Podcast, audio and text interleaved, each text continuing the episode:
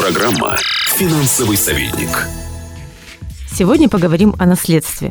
Ирина Егемовских, директор аудиторской группы «Капитал» и аутсорсингового центра «Основа Капитал».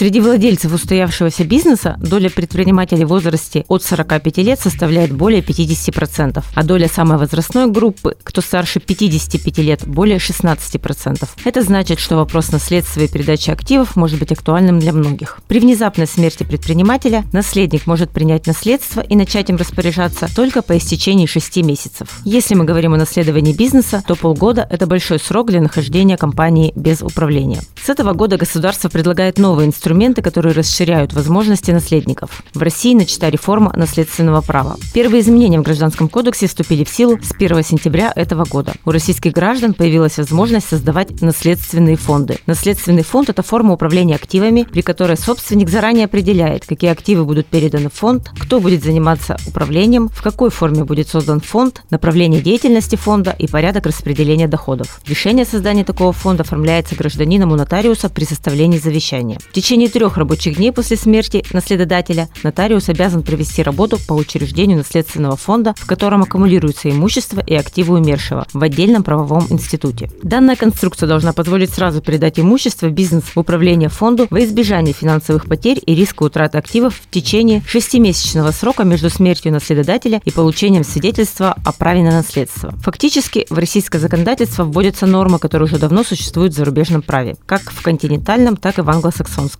Отсутствие таких норм в России приводило к тому, что вопросы наследования решались нашими соотечественниками в зарубежных юрисдикциях и офшорах.